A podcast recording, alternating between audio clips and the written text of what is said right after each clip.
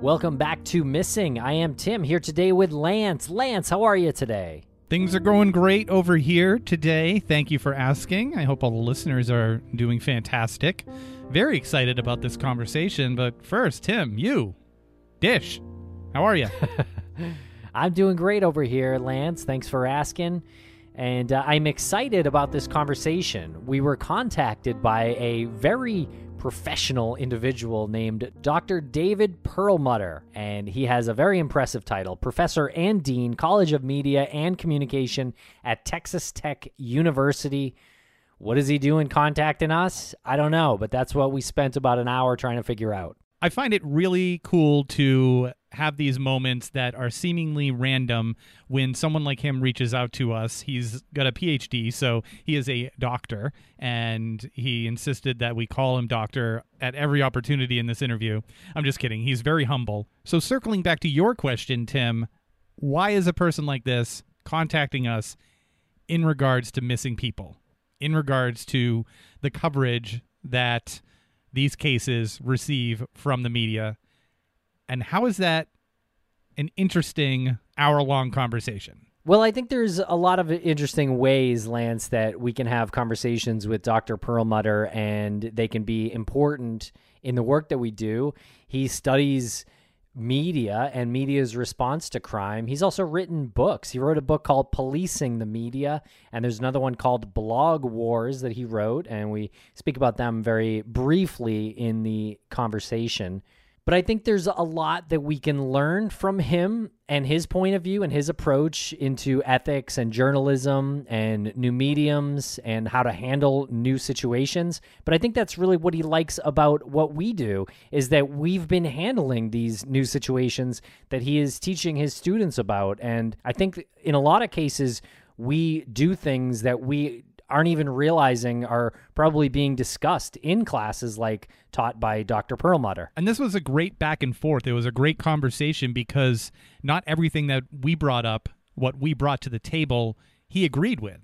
And you need to be challenged from time to time. And he does push back on some of these points, and it makes for a better, more productive conversation on both sides because he sees where we're coming from and we're seeing where he's coming from, and there's someplace in the middle that I think you can take something from, and you can move on and try to do better in your work. All right, everyone. Well, I hope you find this conversation as interesting as we do, and please refer to the links in the show notes to check out some of Doctor David Perlmutter's work and the courses that he teaches at Texas Tech. Tim, I love these episodes, but I'd love them even more if they did not contain ads. What's my solution? Well, it's a very simple solution, Lance. You can sign up for Missing Premium, and you can access that at missing dot supporting cast dot f m. For the price of about a cup of coffee per month, you can get all of our episodes ad-free, as well as a weekly bonus show that we do called Hidden Opinions. You know what else would be cool? If we did some sort of Ask Us Anything at some point down the line. That's right, and we are trying to schedule that as we speak, so sign up now. And Tim, how confident are we that people will enjoy the Missing Premium feed? We are so confident that we are giving people the first month free. So if you use code MISSING, you can get your first month of Missing Premium for free once you sign up. Tim, where should they go to sign up? So go to missing dot supporting cast dot f m. Thanks a lot for listening. Follow us on social media at Missing C S M. We're going to break quick for commercial here, and we'll be right back with Doctor Perlmutter.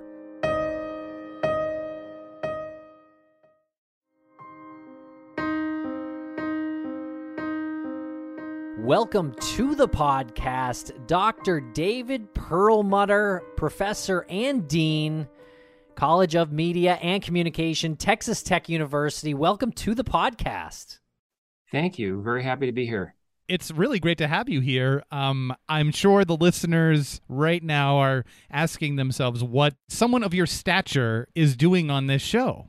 Uh, well, I'm, I'm not sure I consider myself of of, of any stature in this uh, amazing new world and space that you all have created, which I really have only become interested in specifically in terms of true crime creator content within the last year or so. But of course, our college is a multi-purpose college. We teach everything from journalism and public relations and advertising, which you might expect, to gaming and motion picture production and audio production. So we've got podcast labs, and uh, students are producing audio content all the time. We cover a lot of ground. We just built a new gaming lab. Uh, we have, we'll have a gaming team. We hope we'll be competing globally and teach about gaming and world building. So we're we're trying to explore new areas, and, and this is one of them. You being examples of people who've created really an entire, I mean, there was always a crime genre.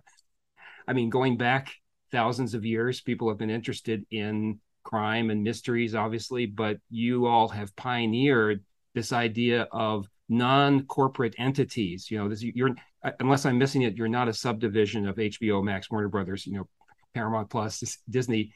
Uh, you're, you're, you did this all on your own, and I think that's a great role model for our students to learn from. So I'm I'm here to learn, as well as maybe talk about some things as well, based on sort of my background and some of the research I've done over the last thirty years of my career related to police, media, law enforcement. Incredible. Well, thank you so much. We really appreciate that. And we appreciate you reaching out to uh, to have this conversation. And uh, you've written a book called Policing the Media, Street Cops and Public Perceptions of Law Enforcement. And uh, it, it was sent to our office. I haven't retrieved it yet, but I am very excited to uh, to check this book out. Yeah, Tom Cruise will be pay- playing me in the movie. Uh, I, it should be coming out next summer. It, it will be the roller coaster ride of the, the summer, I, I probably. Uh, no, uh, a long time ago, I was at uh, the University of Minnesota, and I became really interested in these the cross-section of the view of police and law enforcement, because most of us, thankfully, don't meet police a lot. Uh, in fact, when we do meet police, it's usually when we've done something wrong, you know, traffic ticket, or it's a crisis, right? And so our perception of how police do their job, what police are, how cases are solved, how cases proceed, comes from media. In the time that I was doing this in the late nineties, that was mostly traditional news media. I mean, the, the internet existed, but it wasn't a social media gathering place. It was more of an electronic poster board to tack information. But you got it from fiction movies, you got it from books and everything. So, so we, we have a lot of stereotypes about how police cases are supposed to work. And over time, those stereotypes have evolved and changes. Just in the late nineties, I had uh, coroners and detectives telling me about, they saw the beginning of what we now call the C S I effect, where there's a perception that any crime can be solved within forty-eight hours because one hundred scientists will descend on the crime scene and find some miracle insight that'll nail the perp uh, right away. So that was the late nineties. Of course, today we're we're well into that era. So what I did is I contacted a local police department and said, can I observe you? That that was about as sophisticated my pitch was. And uh, luckily at the time they were had one person squad car, so I rode along with the officers. I conducted what's called a visual ethnography. Uh, this is a border suburb of Minneapolis, a police department of about forty, fifty people. Uh, not not an extremely high crime area, but they had murders and missing people. Uh, in fact, I remember a particular missing case where there was a search that, that I was involved in. I, I can talk about that, I guess. And I rode along and I took pictures, and I used pictures to document what was going on, but also what we call photo elicitation, where you show the people that you take the pictures of, like the police officers, hey, this is you doing this, what's going on here? And I was specifically interested in how people reacted to police officers and what they did, and detectives, based upon what they'd seen on T V. Uh, at that time, that was probably the news. Uh, the Rodney King incident had not been that far behind that their late nineties. And also, you know, Dirty Harry movies, and I'm old enough to remember Joseph Wambaugh books on, you know, the Blue Knight and the New Centurions were the sort of popular police books at the time. And uh, true crime cases, the early ones, and uh, just studying. And then the other part about it was I also was interested in how police reacted to the public, in knowledgeable about the, the, the media stereotypes. Like often the, the officers at the end of a shift would say, well, Dave, I'm sorry, we didn't have any car chase. You know, it must have been pretty boring, you know, because they, they understand that there's an expectation of action. we go to an elementary school, and the first thing the kids ask is, how many people have you shot this week? And as you know, the statistics are the average police officer might not even fire their gun for dozens of years or ever in their career. So that so that, that sort of balance between media, the people, and law enforcement was what I was interested in. And I feel true crime, every time you talk about true crime in this case or many of the other podcasts that I've heard, there's always continual mention of the media this, the media that. You are the media, of course. We're in an era where we have citizen media such as you. Lots to talk about. Good stuff there. Uh, super informative and uh, very telling when you're speaking about that time frame in the mid to late nineties, and you brought up Rodney King, which brings up the L A riots, which brings up O J. Simpson, and Court T V hit like this stratosphere when the trial of the century was being broadcast. Do you think all of that gave the average citizen, the average civilian, this false sense of they're owed information by law enforcement if they're interested in a particular case? Well, one of the many aspects of your work, and I mean, I, and now you're building, I guess, an oeuvre in the artistic sense across many media. You're kings of all media, right? Uh, one of the aspects I really appreciate is you try to offer the context from multiple points of view. And I think that's something that I can speak to. For example, I, I have been a journalism professor teaching political communication for thirty years, and I've, I've written a lot of stuff that qualifies as, as journalism. So I feel I understand how journalists approach a story, including a missing person story, a murder story. I feel I understand police procedure as well. Maybe not everyone is, is as familiar with their points of view and how they go about doing things. You seem very sympathetic often, saying like, well, we understand the police have to hold back, right? They can't just screen dump everything every minute that they've come across. From the point of view of the family, that might be problematic. From the point of view of lawyers, that might be problematic. From the point of view of the press, that might be problematic. But of course, a journalist, especially a traditional journalist, will hold back information until they get to use it. Publishing a story. If it's a long form investigative story, you might have a journalist keeping information to themselves unless they feel that they have to report it to the police for months and months and months. Police, in this case, may be holding back information for fifteen years, right? But they feel they have a reason, according to their protocol, why they're doing so. The public, yeah. As you said, we want to know. And why aren't you telling us? And how come this has been held back for so long? And these are, in, in this world of instantaneousness, especially social media, where the pressure is like, why didn't you tell me this five seconds ago on TikTok? Absolutely. The pressure is much greater. And do you apply that same um, theory about the pressure being greater to the reporter and the need to get the scoop out there before the next person does? Yeah. Once upon a time, when I was a younger person with uh, more patience, uh, there was something called a news cycle, which a story would break. And you think about a, a newspaper. I, you, you've maybe seen some of those older movies where somebody said, stop the presses. There's some breaking news, right? And and the press goes to bed at one a.m. for morning delivery. There, there was a there was a news cycle that might be twenty-four to forty-eight hours for newspapers, would be a week for Time magazine, might be somewhat shorter for broadcast news, but there was some time to think about information before you relayed it to the public. Today, you see, first of all, there, remember, there are a lot fewer working journalists reporting spot news, and they are being asked to report more stories, and there are fewer layers between them and publication. So the copy editing, proofreading, editorial jobs have been severely hit in, in regular journalism. It's more often that off, the reporter will report something, and then twenty minutes later, it's on the website. And they're supposed to make an Instagram and a TikTok across fifteen media. Yeah, are you a scoop used to be scooped by a day or a week. Now it's like, oh my gosh, they, they scooped us by thirteen seconds. You know, we're, how, how did that happen? Yeah, and, and not to uh, keep going down this particular rabbit hole, but I find it fascinating, and we don't get the opportunity to speak with someone um, of your ilk to riff on it for a while.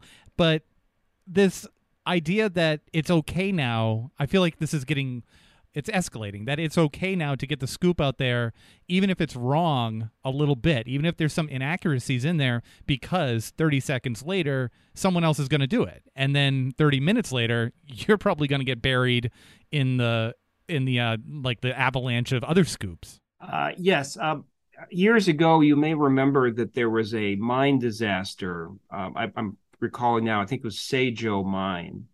And there was a terrible situation where there was quick reporting that, oh, the miners had been saved. And then like an hour later, no, they actually died.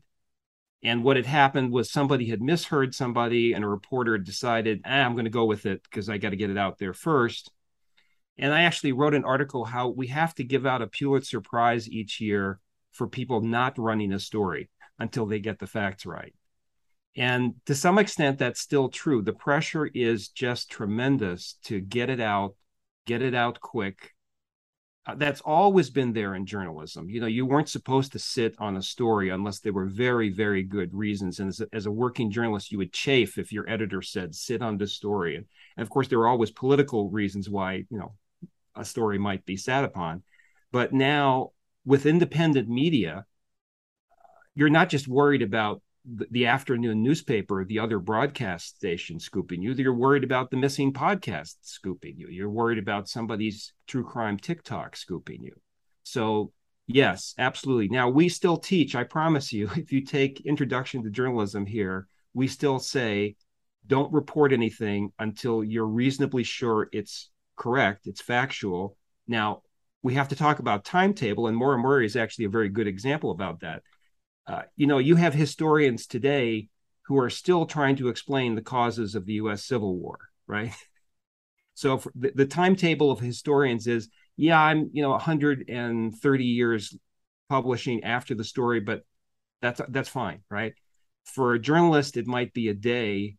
For a TikToker, it might be an hour. So there's different timetables. The police, this story is still being, this, we're still arguing over facts. I mean, I, I, the more I listen to, the more I get confused. I, I I don't know a lot of things I used to know. The first the, the first hundred hours of listening about Maura Murray, I knew more than the second hundred hours, and that's not your fault because you you you and you're doing a great job of saying, hey, we said this thirty podcasts ago, but now we're not so sure, and it's going in a different direction, which I think is exactly what we journalists and if everyone should be doing, and you're a role model for that. Well, thanks a lot. I'm uncomfortable with uh, compliments. Um, one, one thing we um, we always we always said on the show was that um, you know we're we're not journalists, so we're not we're not trying to scoop anybody with um, the information we put out. So I think um, not coming from a journalism background sort of uh, insulated us a little bit from trying to get a scoop out, I would say. I mean, again, this is probably why we live in an era of incredible density and richness of information and incredible richness and density of misinformation, right? Is that, is that, uh, but it's up to us as consumers of information to sort of listen to, to different podcasts, different uh, Reddits. I mean, to get more and make our own decisions. And you all, again, something you always do. You don't ever say like, we are the one source of all knowledge on this case. You, You encourage people to go to other sources. You do something which I think is uh, shocking that, that I personally would find very difficult to do is that you react to people being toxic and attacking you by saying, hey, let's talk about it and inviting them to come talk to you, uh, which is a very, very noble thing to do, especially in this era of uh, very politicized everything. And again, I applaud. I, I think that's the last thing I'm going to applaud you on. After after this, I'll I'll say all negative yeah. things. It's really okay. but, but but that's really important, right? Is that is that if if anybody's telling you they're the one source of all truth, aside from matters of religion, I think that's problematic, and you probably shouldn't listen to that person. To your point about us inviting people on the show who have an opposing position or an opposing uh, opinion on anything, it's really because the core reason we decided to do a show on a missing person was essentially due to the community that was looking into Maura Murray's disappearance. And we were always fascinated with that community, the passion that they had. So whenever something like that comes up and there's somebody with a very passionate uh, opinion, someone who's very outspoken, yeah, like that's sort of the core belief of what we started with in the first place. It's since evolved into something bigger, and we've expanded that to other missing persons. But I think essentially we just gravitate sometimes back to our core, which is these are amazing individuals looking into a particular cold case that they're very passionate about. Let's get on, let's talk about it and, and get a glimpse into their outlook and their approach, because you never know. Someone else could be out there doing it in a different way, not as successfully. And if they just heard this one person say one thing, it could change their minds and it could actually make something, I don't know, productive happen if they were to change their methods based on what they hear. Yes, absolutely. And I had sent you a document, and I don't, if you feel free if you want to use it, but I just out of interest, we took a look at the first couple of weeks of local and regional newspaper coverage of the Maura Murray case. And I thought it was interesting how it illustrated some of the points that you've made previously in other podcasts, but also when we're talking about media coverage. And I don't know if you want to move to that at, at some point, but again, if you want to make that available, the document what our, my my team here did is we we basically highlighted every time somebody, police, family, uh, other community members, commenters, somebody said, well, this is what Maura Murray was doing or speculated. And you you see, and if if I can go into it for just one minute, I don't mean to divert our our topic, but like just I'm looking at the Boston Globe on February fourteenth, two thousand four. So really close to the initial disappearance. And you already see the phenomena that we see today, all these years later, of different narratives rising up, uh, different narratives of her motivations, different narratives of her actions. And then third, and I think they should be split up into one, two, three, different narratives of then what happened, because those could be three different things. I mean, I'm not going to, by the way, what I'll do, because I don't consider myself in any way an expert in this, I'm not going to mention anybody's actual name. So I'll say the family or the police, but you can already see, like, for example, a, I'm just, I'm just reading here. Um, this is a police chief being quoted saying, "We are concerned for her personal welfare. There is no evidence of foul play," the police said. "Our concern is that she's upset or suicidal," something the family was concerned about. Then a relative is um, quoted, the, the father is quoted, "This is very unusual. It's not like her to just take off," which, you know, sort of syncs a little bit with at least that particular police one, but but but it is different in some way. And then we have down here uh, someone else uh, associated with her saying she's extremely responsible, frugal. Uh, she just wanted to get away and get her head straight. We have no reason to believe she was running away. So you can see there's already divergence, like only a couple of days into the disappearance, there's multiple narratives emerging. And, and this is what happens all the time, because in, in my career, most of my work has been about breaking news, famous news stories and how they emer- emerged from being a news story to a historical event. And there's a famous observation by Philip Graham, who was the publisher of the of the Washington Post, excuse me. And he said, "Journalism is the first draft of history." And in my work, and I've studied the first draft of history all over the world, like in war and crime and other things. And the first draft is always wrong, because especially with a big breaking news event, nine eleven, a, a school shooting, the, the Tet Offensive in Vietnam, things are happening so quickly. Different people are saying different things. They're speculating that a lot of what we initially know turns out to be wrong. But these initial narratives, like narratives one, two, three, four, five, six, seven, which you've all documented, emerge and they get hardened. You can see the police narrative. And later on, you see a particular police officer who, fast forward, just gave a press conference about a search that was done recently. Again, I'm not naming names, but it's interesting that he seemed to have held the same narrative for now this entire time about what happened. And but then we have to ask, what does he know that we don't know, right? Because he may have some evidence that he can't share or won't won't share. We just don't know. But I think that's really interesting to look at the first days of a case and see how immediately you have these conflicts uh, and cascade of narratives. Yeah, this is uh, totally speaking my language here, because when we started doing this, it was always super interesting to go back to the very earliest newspaper articles and see what the statements were from family and law enforcement and how someone even would describe how the car accident happened. And, you know, the early police documents, the early uh, police reports, the nine one one transcripts, and, and all of that, because even though a lot of that stuff is probably, I don't know, misinterpreted, or there's some human error there, it's just really fascinating to get a glimpse into, into that time period. It's like a little time capsule. And you had mentioned how the relationship or the narrative started to grow and and um, harden, and then it, I think you said, cascaded into what it is today.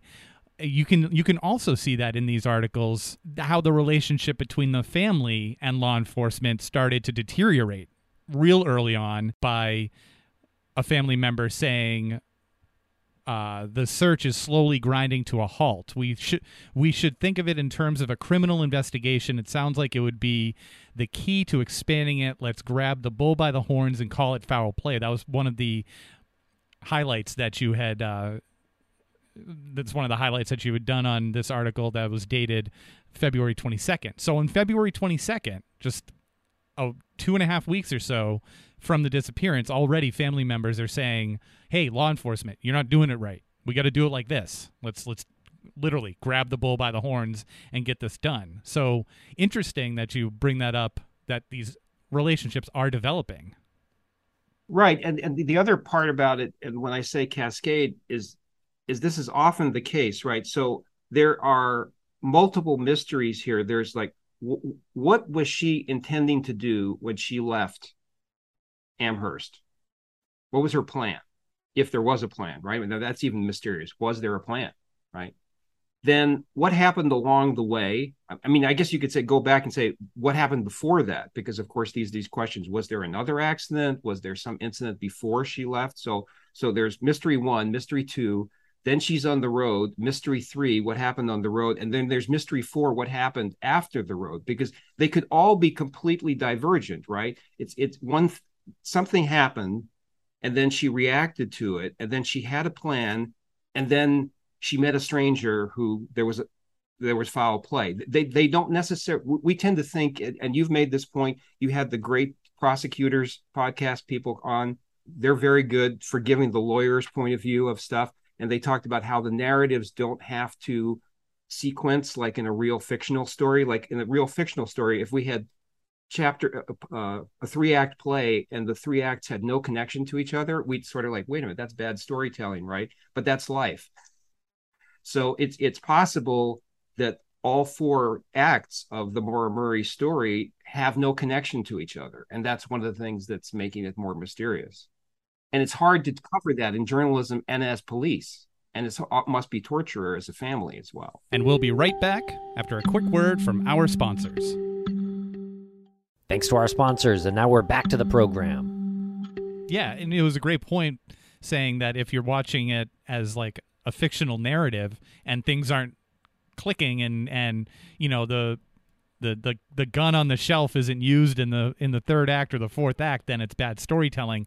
But how do you tell this story without driving people to your publication if you're going to present it as real life? You know what I'm saying? Like, where's the line between the journalist making sure that all eyes and ears are on this as much as they can, as best they can, but in a way they have to make it into something that is consumable, that people are used to, and could, you know, no one wants to watch a movie that has like a real life ending. It's boring, you know? Well, I'm not completely sure about boring. There's certainly exciting stories in real life. It's just that often people, to get to the exciting part and during the exciting part, they don't do things which would make sense if you were watching Tom Cruise do them.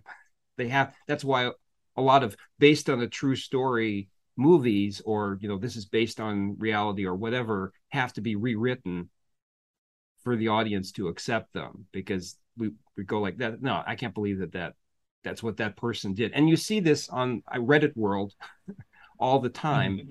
is thousands of people saying some version of like, I can't believe that a mother would do that. I can't believe that a friend would do that. I can't believe that anybody would do that. When, of course, we know human beings do strange and odd things all the time. They're just not murdered or missing an hour later for it to become part of a, a story, right? Yeah, and the way you described um, several mysteries in Maura's case leading up to her disappearance, um, it just sounds like it's kind of like a... Do you feel like it makes a perfect storm for tension between law enforcement and family and media? Well, you you both have really struck home when you said that the, to some extent you could argue this was the first big case of the social media era. And in fact, I years ago, one of the books that I wrote, and, and it got me my my seven minutes of fame of being on Jon Stewart's Daily Show, I wrote a book called Blog Wars, which was about the rise of what was then the, the new social media pioneering form, the blog, especially political blogs, and the use in political campaigns, especially the Howard Dean New England uh, for president campaign in two thousand three, two thousand four. And then the Obama campaign really perfected the use of then relatively new social media art forms. Well, this was the first case that really came of age during that. Now, of course, we have hundreds of cases through Gabby Petito today. I'm old enough to remember you know, JonBenet Ramsey, and I, you still go, as several of your guests have mentioned, you know, you still go to the supermarket and there's JonBenet Ramsey still on the cover of a, of a tabloid. So the saturation sort of gets in the way of sifting the information. I mean, before our problem was not enough information. Now our problem is too much information and too much commentary, confusing the information. Right. So time and uh, I guess new mediums have really changed Um, everything in the way crime cases are covered, but even Maura Murray's case due to podcasts. Uh, you mentioned TikTok. I guess the other issue that's talking about from the point of view of the family. So there are different cases, but let's just interpose for a second. Ramsey, Murray, Murray family. I'm not naming names, but just like they're two, two wildly different families, right? We have one family that's extremely wealthy, Uh, extremely politically and socially and culturally, and I assume also journalistically and legally con- connected, actually was connected very well with, with law enforcement in, in the Ramsey family. Uh, they hire lawyers, they hire publicists, they hire detectives. They have all the resources available to them to work with law enforcement and the media. That, that doesn't mean that immediately there's not extreme tension to this day between Ramsey and some elements of the police and law enforcement, but they have all the resources. You have identified, and I think another great thing about your work is you have identified that most families in these situations have no cultural or financial or connections or resources on what to do. You, there's no playbook of what to do. I mean, I, if somebody were to call me, I would give them some advice about what they should do, but there's not an easy instance of like, what if if, if your ch- child goes missing, what should be your strategy for the media? What should be your strategy for working with the police, especially if you start getting frustrated that they're not doing what you want them to do? Right, because not every family has a P R person instructing them on the next move and don't use these words, use these words, and how to manipulate the viewers watching that particular news program to uh, put pressure on law enforcement. So yeah, what do you do? You other than go to the police. Your child is missing, you go to the police, and then you're sort of at their mercy. And then the journalist is knocking at your door and you're getting calls from an independent podcaster, you're getting calls from somebody who you know, found your address on Reddit. I mean, that it's more, even more complicated today than it was in two thousand four. Yeah, that's really interesting. So if you're getting calls from two people who started a podcast and they want to get the information out there about your missing uh, son or daughter, there are no rules for that either, like on that end. Like on our end, you there's there's no handbook that's been written that gives you the ethics of doing something like this. So you have to go with what you've already learned in life as just basic common ethical behavior, and and what you think you might know, or just like what you want to do as like a respectful human being. Unfortunately, that doesn't always happen though in in this particular field. Right. Well, there is a playbook if you're a corporation, or you're in the government, or you're wealthy, yeah. right? Because you can hire, there, we have graduates of our school who specialize in, in crisis communication. Uh, we we certainly have people who are in corporate uh, P R and, and and branding. And there there are lots of professional rules and big binders and, and data on what they will tell you to do in situations. But if you are Mister and Missus America, an old-fashioned phrase, and this just happens to you, you don't have those resources available to you. So taking this case as an example, it's it's perfectly normal that, especially in an extended family, you might have some differences of, of opinion, right? So as far as I can tell, there is not a unified family line on every aspect of this case. Whereas in the case in Boulder, Colorado, very early on, it was decided that there was going to be a series of talking points, and this is our official position on everything that anybody would would ask us. And they've been absolutely consistent in every interview that has been done over time on those points when they've had, you know, normal control. So that that's an example of, of a controlled situation versus the uncontrolled situation of the ordinary person caught up in something like this. And um As a as a professor in your in your position, um, how do you teach about the changing mediums like podcasting, and really TikTok has kind of uh, taken taken over to some degree? Well, one of the pitches we have for majoring with us is that we have the only major where you can be a, an expert at age twenty-one, because obviously we're going through these immense revolutions. I, I mentioned we're, we've built a whole gaming curriculum and a gaming lab and gaming so, uh, spaces, because as you may know, gaming is actually the largest largest media industry now in terms of, of revenue and, and size, and there's millions of people who work in the world of gaming. So we work very hard and spend a lot of money to try to keep up, and we have wonderful alumni that we bring back. We have a lot of our faculty have considerable professional experience and stay in touch with the professional world, and we've got two thousand five hundred students who keep us on our toes. I mean, I just taught a class this summer, which was the, the introductory class of our field, Introduction to Media and Communication, just sort of one, two, three, here's, here's the basics of the fundamentals of our world. I had taught that class from nineteen ninety-five to two thousand five at another university. Trust me, the syllabus was very different. The curriculum was very different. And uh, so we're we're under pressure, but we like it because everything is new. One of the reasons I've reached out to you is because I find what you're doing fascinating, and I want to, this podcast will now be assigned curriculum for our classes, because I want our students to think about these questions. And going back to ethics, that's really important, because at least at the college level, we feel as part of our duty is not just to produce great employees and workers and creators, but ethical employees, creators, and workers, and good citizens of the Republic. Again, an old-fashioned phrase, but I apologize, I'm an old guy. Uh, and the ethics are very important. And let's just take this case as an example, and I want to sort of put a thought experiment out there. Um, suppose you were the police department, and uh, you were contacted by somebody who's missing and said, yeah, I ran away. I wanted to get away from my life and my family. I have no interest in being found. I'm an adult. I'm not saying that's what happened here, although some things that some infor- authorities have said, I'm not, I don't, I wouldn't say they hint at that, but like, that's interesting.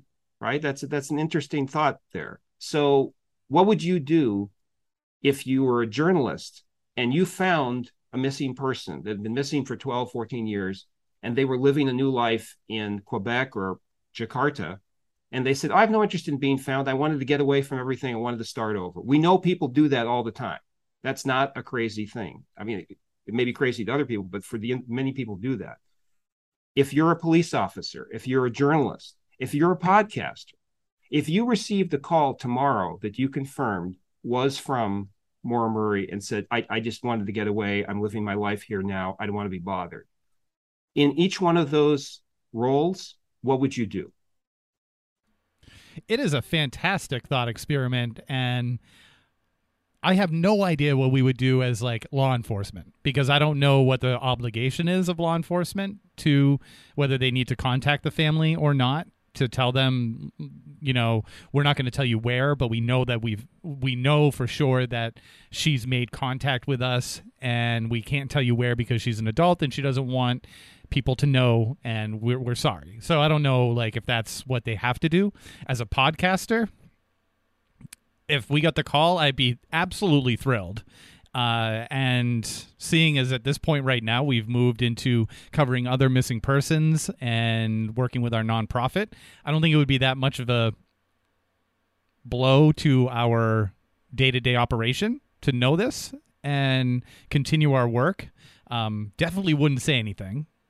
Uh, but at the same time, and this is a fun thing about thought experiments, is that you can talk them out in real time. At the same time, if you know something like this and you continue to see damage that is potentially being done to the family and you have the answer, you might want to probably reach out to the family, I think. Yeah, my my answer would be, you know, I, that definitely has to be sent to, to law enforcement and the family. It's really not our responsibility. Um Well, I, I mean, you could argue we're media, that is our responsibility too, but um, we definitely try to take a uh, gentler approach, and especially with anything case information-wise, if we ever get an email that speaks knowingly about the case in any way, that gets sent immediately to the police or the family, which is uh, both have happened. Um, and that situation has occurred in the past couple of years in our work with private investigations for the missing, and uh, unfortunately we haven't really been able to talk about it at all, because, you know, to your point, these uh the those people, they they don't want their names out there, they don't want people looking for them, um so doing an episode about a missing person who doesn't want to be found, um not really something we would do when we know it was against that person's wishes. From the journalistic point of view, I, I'm not saying there's an answer. I think that's what's great about thought experiments, is it, the answer might be different. I don't know. In, in this case, you tell me, has it ever been proven that a crime has occurred? No. So you have to ask yourself, would the police department have a responsibility if a citizen just said, look, you're not suspecting me of a crime. I haven't done anything wrong. I have the right to privacy, which is a constitutionally guaranteed right. So thanks, but, you know, stop looking for me and don't mention that you, uh, a journalist might say, might argue that this would be an argument that some journalists would make, like working for a newspaper or magazine, a broadcast station, is that you have now become a public figure. It's like, does President Biden have a right to privacy? You know, d- does does uh, uh, Elon Musk have a right to privacy? Does does a Hollywood star have a right to privacy? We, we've seen the. I, I can't. I will not admit that I've actually purchased it, but you know, I, I've been at the supermarket and I've seen these stars who are going for their garbage with their makeup off and sweat sh- shirts, uh, sweatsuits, photos, right? And somebody on a public street had the right to take a picture of poor, you know, Brad Pitt going to go put his garbage in the garbage can, and probably can't sue for privacy because that picture was taken on a public street of somebody, of a public figure, right? So a journalist might make that argument to their editor and to the public, saying like, and and to somebody calling them saying, hey, I don't think I can give you privacy because you're a public figure now. it, you've been one because of, of this case. And another journalist might say, okay, I will respect that, but could you could you at least let me interview you? I won't say where you are, who you are, whatever. I will protect you, but can you give me the story? So there, so there, there's multiple answers there, depending on what your inclinations are, even within the profession of journalism. And I would assume police, too.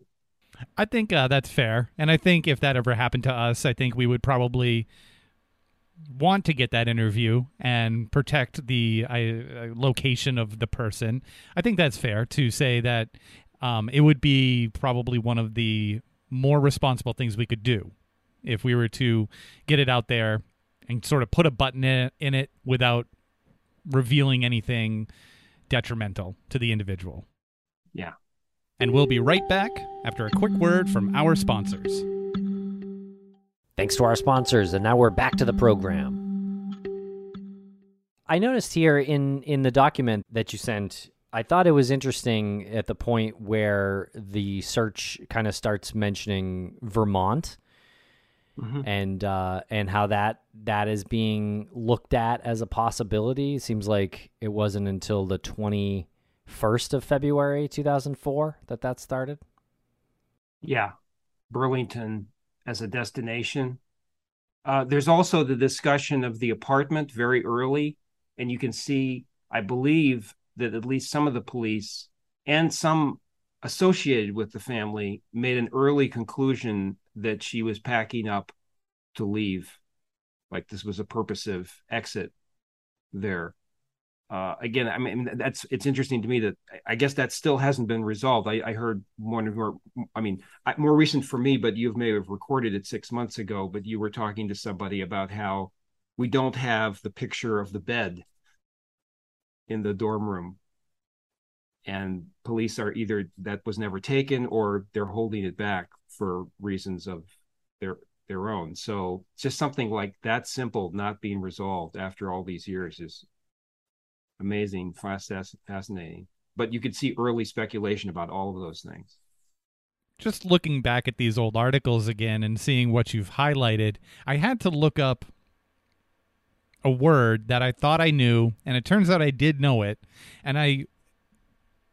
I don't know if like I really even saw it previously because it wasn't highlighted, but one of the people that is or was close with Maura described her as being frugal. Yes. And I and I had to look up to make sure I knew that frugal meant what I thought it meant, which is, and I'm reading the definition, sparing or economical with regard to money or food. And I don't know if this person just misspoke, but I always find it fascinating to go back and see these quotes in the moment when someone is in front of a reporter giving a statement. And in the sentence, the person says, this is this isn't like her. She's a very responsible, a smart, frugal individual. Frugal just is a very strange word for me to swallow. If, if I'm reading that correctly, that's the mother of the boyfriend. Oh, you're right. You're right. You're right. It says she speaking. She's extremely responsible and extremely frugal girl. And at least, you know, some, some of these things are hard to read, but it says the boyfriend's mother who flew in with her husband. So this is the mother of the boyfriend speaking. So again, that that's interesting because, you know, your your your your mother-in-law or your boyfriend-in-law or whatever you want to describe it, evaluation of your character.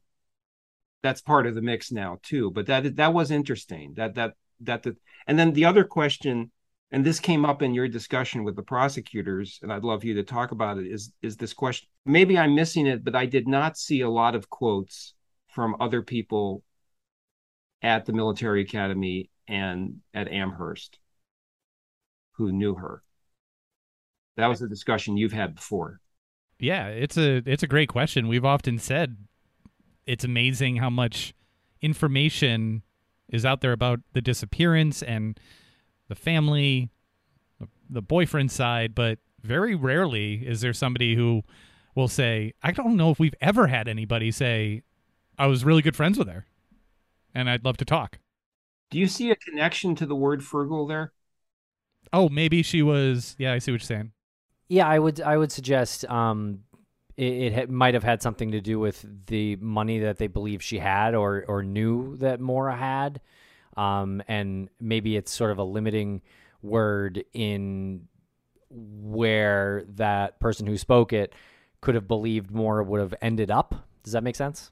I thought that she was using the word, again, this is the boyfriend's mother, and we're trying to create something somebody said many decades ago, that I thought she was imp- using it as the word private, like like focused, like not, you know, all over the place and, and there. So I just, I, I, I didn't think she was misusing the word, but she was using a, a variation of the implication of the word frugal. Yeah, I, I, I get what you're saying when you brought up about people who knew her at the academy or at um, UMass and the connection between the word and, and maybe how she lived her life there. And maybe that's why we haven't heard from people. And with journalistic protocol, part of writing a story about somebody who's missing or murdered is reaction shots or reaction quotes. I mean, that's actually within Journalism one oh one. Don't just get like the official statement. Like if a, if a student at a university, something happens to them, journalists are not supposed to just get the official press release from the president's office, which was here, by the way, in one of the stories you saw that. But like, what did her classmates think about this? What did her dorm mates think about this? That would that would have been part of the journalistic protocol. So one thing, if somebody wanted to do this, who had some time and energy, is have you gone back and talked to the journalists who covered the story in the first couple of days? Because I'd like to ask them the question, did you try to get reaction quotes from dorm mates, f- fellow workers, other students, and nobody gave them to you? I know there's the whole question about the party and everything like that, but again, it's part of the, I felt missing from these stories that if I were the journalist covering this story in the first couple of weeks are the reaction quotes. And an editor would have asked for those reaction quotes and the journalist would have known to try to get them. Right. Um, we have gone back and contacted some of the writers, some of the authors of these articles with, without much success. I believe the one that, that did send us her notes, uh, I think her name is Vanessa Gregoriadis. She wrote the seventeen magazine article and she sent us her notes, but she didn't actually remember um, like really working on it, but she did have her notebook after so many years. So I think that's where it's useful to talk about protocol, right? Police protocol. And what I saw in my study of police when I was just standing there right next to police officers when they were encountering the public and somebody's house has been robbed, you know, somebody's been in a car accident, somebody's accused of something, is that people would often have expectations of what police procedure are, which didn't match what actual police procedure was. And I've listened, again, I'm I'm the least expert here you're ever going to have on true crime and missing on this podcast, but listening to some of the other cases, like the um, the Yuba County Five, these five young men who disappear, four of their bodies are found later, under very odd, mysterious circumstances, and one is still missing. And the family says, you know, you're not searching enough. And the person who did that podcast, it, it was a very good podcast, was talking about like, yeah, well, how, how what what is an effective search? Because if you're searching woods and mountains and a search area, right? What is a complete search? At what point would you say, search completed, we've searched everything possible? Because you know that there have been missing cases where they've searched an area very thoroughly, and like a year later, a body is found where like fifty search and rescue people walked by because somebody's yeah. in some little crevasse or under a tree or what, whatever. So I, I'm not saying I'm, the family's wrong, and I'm not saying the police is right, but I think it's a good question to ask, like, what is a search? What is a thorough search? How how would we define a completely thorough search? I was amazed. I understand legally that like, oh, well, we couldn't search certain areas because it was private property. I mean, again, legally that's correct. That sort of ma- makes it hard, doesn't it, to do a thorough search? But that's another case where where we, the public, and the police are in different situations. And what do you think the relationship should be or will end up developing into, if anything, between this new media, this podcasting, and law enforcement? Do you think that law enforcement will see it as a tool? Um, because we have worked with police departments like Saratoga Springs in New York who welcomed us in and said, here's a case file, and worked with us on this unsolved murder in their city because they wanted the publicity out there in this new media format. Uh, but then there's others, of course, that don't want any part of it. Do you see there being some common ground? Yeah, that's very interesting. So I want to just go back in time to when I started my work. I showed up at roll call the first time, and the person that I contacted was the captain of the police force. There's about forty to fifty officers in the suburban police department. I, I show up at roll call, and basically the captain says, this is Dave, and he's a, a PhD student at the local university, and he wants to do a study from us, about us. And you could see the officers were not going, hey, great, a journalism student is going to ride next to me in the car. I've been looking forward to this for a long time. Uh, there, there was a, there was a real trust issue. And I felt that I worked hard. First of all, I showed up. Uh, second of all, because of my schedule, the only shift that I could do was the dog shift from eleven p.m. to seven a.m. So I think that sort of impressed them a little bit that I was willing to show up, you know, that, and then showing up w- week after week, shift after shift. I remember there was a, one police officer who was sort of a friendly guy, and and he took me on from the very beginning. I tell this story with a little bit more salty language in my book about how at one roll call, like a month in, I forgot the amount of time, he got up and turned to all the other officers and said, well, I, I just want you to know that Dave, even though he's a journalism student, is not a bleep. It seems like he's an okay guy. I think you can talk to him. Thank you. I appreciate that. Uh, but that did tell you that they had suspicions based upon their experience in their professions about journalists. And there's there's always been, so nineteen ninety-seven, there wasn't the greatest relationship between police and, and journalists. I think today, and I have an example of that, just a couple of weeks ago, one of our other great professors and I presented at the Texas Sheriff's Association.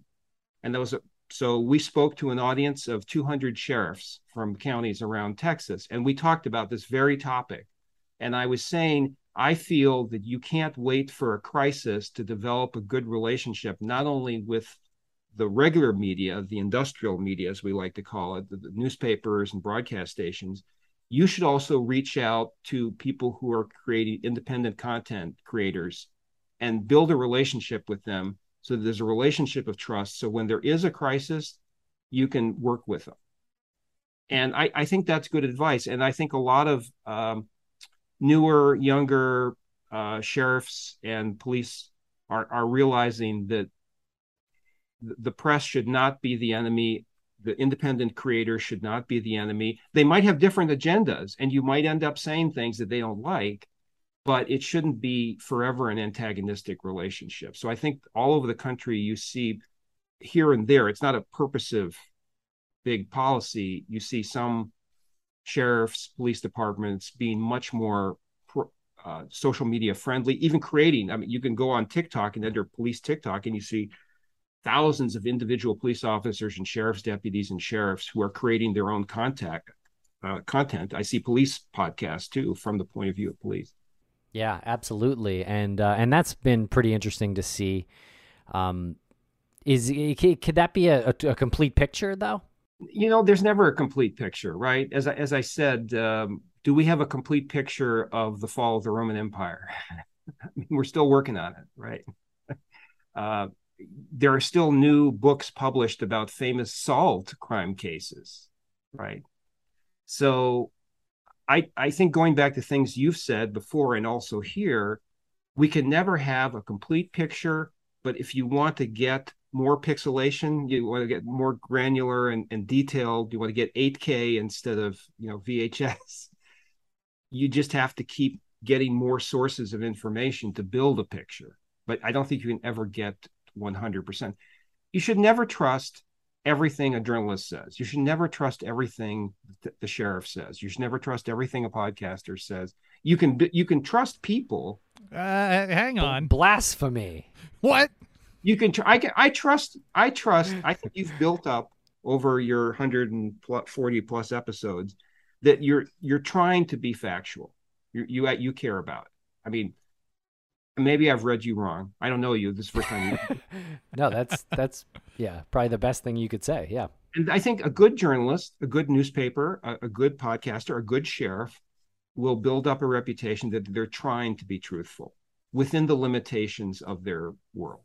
Yeah, absolutely. We um spoke with some wonderful individuals, three ladies who um are really trying to push this ethics and standards when uh, podcasting these true crime stories. And one of them, she's a lawyer and a writer and a podcaster, incredibly intelligent. She said something that was essentially, hey, if you don't come from a profession that already has some standards and ethics in place, then just make it your first stepping stone, your doorway. The first thing you should do is approach these cases with the sense that you're going to do no harm. And I thought that was really cool, that if you don't know exactly what to do and how to approach um, ethics in this, just resort back to that at first and grow from there. Just resort back to do no harm. Go into it and try to do no harm, and then things will essentially fall in line after that. I, I guess I slightly disagree, or maybe, again, it's a point of view thing, because journalists, uh, you, again, you were interviewing the the prosecutors, and I think Blake from the prosecutors said, good journalists are jerks. uh, I, I don't completely agree, but the point is, um, lawyers often do things which, as the general public, we go, that's appalling that a lawyer would do that. Jur- uh, journalists will do things that cause harm. I mean, printing the truth can cause harm. So it depends on like who's harm, who's being harmed, to what extent, what's balanced out by the public's right to know in a in a republic, in a democracy with, with freedom of the press. So so I would say, I'd like to put some asterisks there about, yeah, but when people do their job, they may cause harm. I mean, a, a doctor may have to amputate your leg because you'll die if you don't get amputated, because you've been frozen in the snow or something like that. So a doctor is causing harm, but to save your life. A journalist might make the same argument. A prosecutor, a defense attorney, a podcaster may make the same argument. So I'm not disagreeing, but there are cases where we cause harm. Yeah, no, this is exactly why I'm nodding on about the like your answer, because this is the conversation that we need to have is, if your starting point is do no harm, then your next point, which you just made, is I understand that, but I also have to understand that if I'm doing my job, there might be harm caused to somebody if it means that I'm going to get the truth out there. And the truth is important. So it's a great next step. It it doesn't feel like the next step, but it's the it's a great next bullet point or line item if you're coming up with your list of ethics and standards for doing this when you don't come from a occupation that, you know, y- y- has provided some for you and you're not used to that, or you're not trained in that. Yeah, and I think that's now that podcasts, I don't know whether podcasting has re- reached a stage of maturity yet, because you're still so young as an idea and as the concept, as an ex- execution. But I think those kind of conversations are fantastic to have, and especially with the public. To the, I think I think it's impressive that you're having those conversations, because, again, I think a lot of people do enter it without thinking about what they're doing. And one of the reasons I reached out to you is I felt that you guys were being thoughtful about your practice, not just doing it. I don't know about matured. You use that word matured. I have I have blue hair, so that is already a strike against me. But that's a Zoom trick. Well, David, this has been a great conversation. I feel like we could uh, un- uncover more layers of this onion in uh, in more conversations. Well, thank you for the opportunity. And again, I think it's going to be great for me to show this to our students. And I'm looking forward to the conversations I have with them, because of course they're going to be the next generation of people who are going to be doing what you do, as well as working for corporations, as well as working at the newspaper and all the, the, the different things, because these ethical issues, especially, they apply to all media, not just covering very difficult, tragic cases. I think there's there's ethical issues in gaming, there's ethical issues in, in branding toothpaste. So there's lots to talk about, and I, I appreciate the time, and thank you.